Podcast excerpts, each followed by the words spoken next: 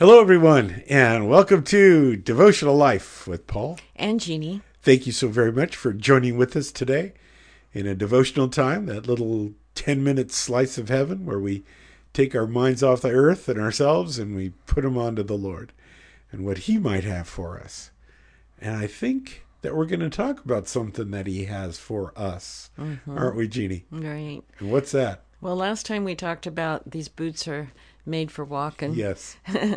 and we talked about um, putting on the boots to share the gospel and uh, the good news. And First Peter three fifteen again, New Living Translation says, "And if someone asks about the about your hope as a believer, always be ready to explain it." So we talked about being prepared and the simplicity of sharing your own life and how no one can uh, argue with the before and after and what Christ has done in your life and your love for Him. I think maybe we underestimate how powerful that is. Right. And by powerful, I'm meaning uh, how much that what happens to us can connect with somebody else's life experience as well as powerful in the sense of how God uses it. Right. And people are always longing to connect you know, and to be understood and uh, to learn about other people's lives. So, yeah, it is. And you might not be re- able to relate with everybody in every situation in their life, but the basic human needs that we all have. They're all the same. They're the same. yeah. So, yes, so don't underestimate that. And uh, hopefully you have thought about that since we've been talking about it for the last few times and really you know, thought, well, what what would I say if somebody asked about the hope that was in me as a believer? Because yeah. we're asked to do this.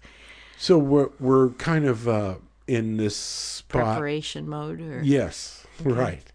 And during this time, we're going to consider it, yes. and I I want you and I want me, us, to be asking ourselves and asking the Lord that question, Lord, how do you want to use my life? To affect other people's lives and point them to you. Um, what things should I say personally? And it might, and it might be, and it should be, and it will be, in many cases, different for every person. Right.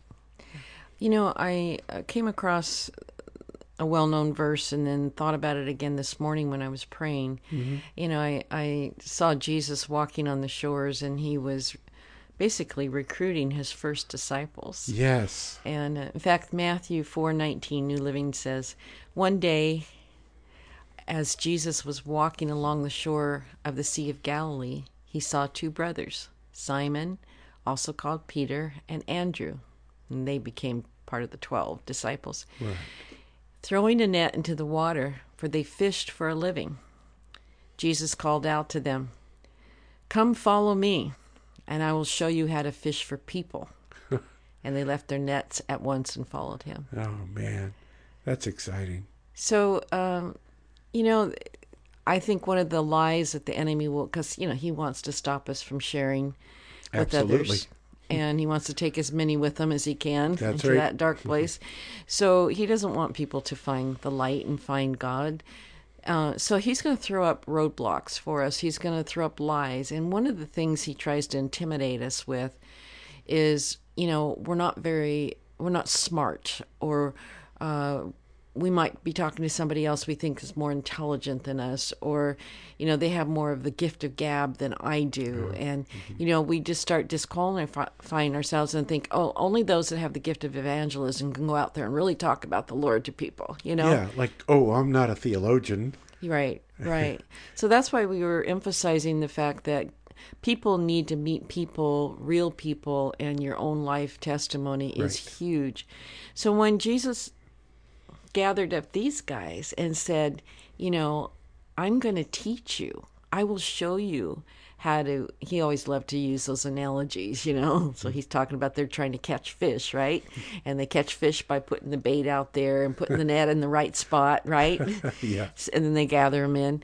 And he's saying i'm going to teach you how to do that with people. Hmm. meaning gather them into my net and and the the lure that they use to to attract the the you know the bait that God will tell them how to start the conversation and Right. be in the right place so that it's attractive when they hear the gospel. You know, so but these guys were not. Um, They, They were weren't not- polished. no, and in fact, uh, I think in First Corinthians one twenty six is he says, "Remember, dear brothers and sisters, that few of you were wise in the world's eyes, or powerful or wealthy when God called you." And that certainly was true with all the original twelve disciples. Yes. You know, they they were not. In fact, isn't it one time they were in the in the uh, temp not in the temple, but they were in front of the the big dudes The Sanhedrin yeah, or the, the, big dudes. Pharisees and and they were telling about the Lord, and the Lord had told them ahead of time when you go into those situations, don't worry about what you're going to say. The Holy Spirit will tell you what to say. That's exciting. And they were standing in front of these guys, and you know these guys were like saying to each other afterwards. Who are these guys? Aren't they just a bunch of fishermen? Didn't they? Isn't yeah, that it said they took stock that they had been with Jesus. and they had been with Jesus, but they didn't have the background. Right. They didn't have all the schooling, Or the and yet they were. pedigree or- yeah, but Yeah. Christ was giving them through the Holy Spirit what to say. Yeah. So we depend on the Lord to give us the situations and what to say as they come up. And then 1 Corinthians 3:18 says if you think you are wise by this world's standards, you need to become a fool to be truly wise, for the wisdom of this world is foolishness to God. So don't let the enemy intimidate you that you're not smart enough or you're not uh, educated enough or you're not a good speaker or you know any of those things that would cause you to be hesitant Yeah. to be available I think some people also think, well, I don't have the gift of evangelism. Mm-hmm. And there is a gifting of evangelism. But uh, that's not everybody's going to be in, gifted in that way. But it, and it doesn't dis, you know, you know, doesn't leave you out. As, and I, th- I think those gifts of evangelism i think of an evangelist i don't know about you standing up on a platform like billy graham did or you know like greg laurie does and they talk to crowds right. and you know or they go out into the pier or whatever but for us normal not so necessarily worldly wise or wealthy people it's our interaction with everyday people that are in our circle like we talked about Yeah. you know it's it's having conversations Yeah. with those folks that we It's, live with uh, and work with If, if I could say it this way, it's regular folks in regular situations right talking to other regular folks. right You know, Right. I, I'm just, I'm just, or I was just as lost as everybody else. But let me tell you where salvation is. right right It's found in Jesus. Right. You know, uh, in Matthew 9, I just love this. It said that Jesus was walking with the disciples, and it says, when he saw the crowds, he had compassion on them because they were confused and helpless, like sheep without a shepherd.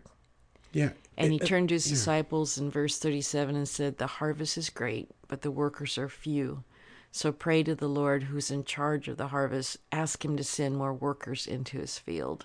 It's such a dynamic set of verses in so many ways. Par- partially, I think it should break our hearts that God, looking at us, is pitying us and having compassion for us, not judging us, you know. He doesn't have to judge us when we're already sinners, but looking at us with love and then realizing, hey, folks, you need to pray to the Lord of the harvest. There are people that that need God. Everybody does, but that are in your life and in my life. And you know, since Jesus said, "I'll teach you to be fishers of men," shouldn't we be praying that? Yeah. Teach me, Jesus. I think that's that's so simple and great, and I think we could challenge ourselves and others. Lord, teach me, Yeah. teach me. Let's dive into this this next few times. Father, thank you for today and thank you for moving our thoughts heavenward and with the idea of looking through the eyes of Jesus, realizing what he sees and what he wants to do. So, Lord, here's our prayer. Teach us to be fishers of men. For we pray these things in Jesus' wonderful name. And everyone says, Amen. Amen. God bless you. We'll see you soon.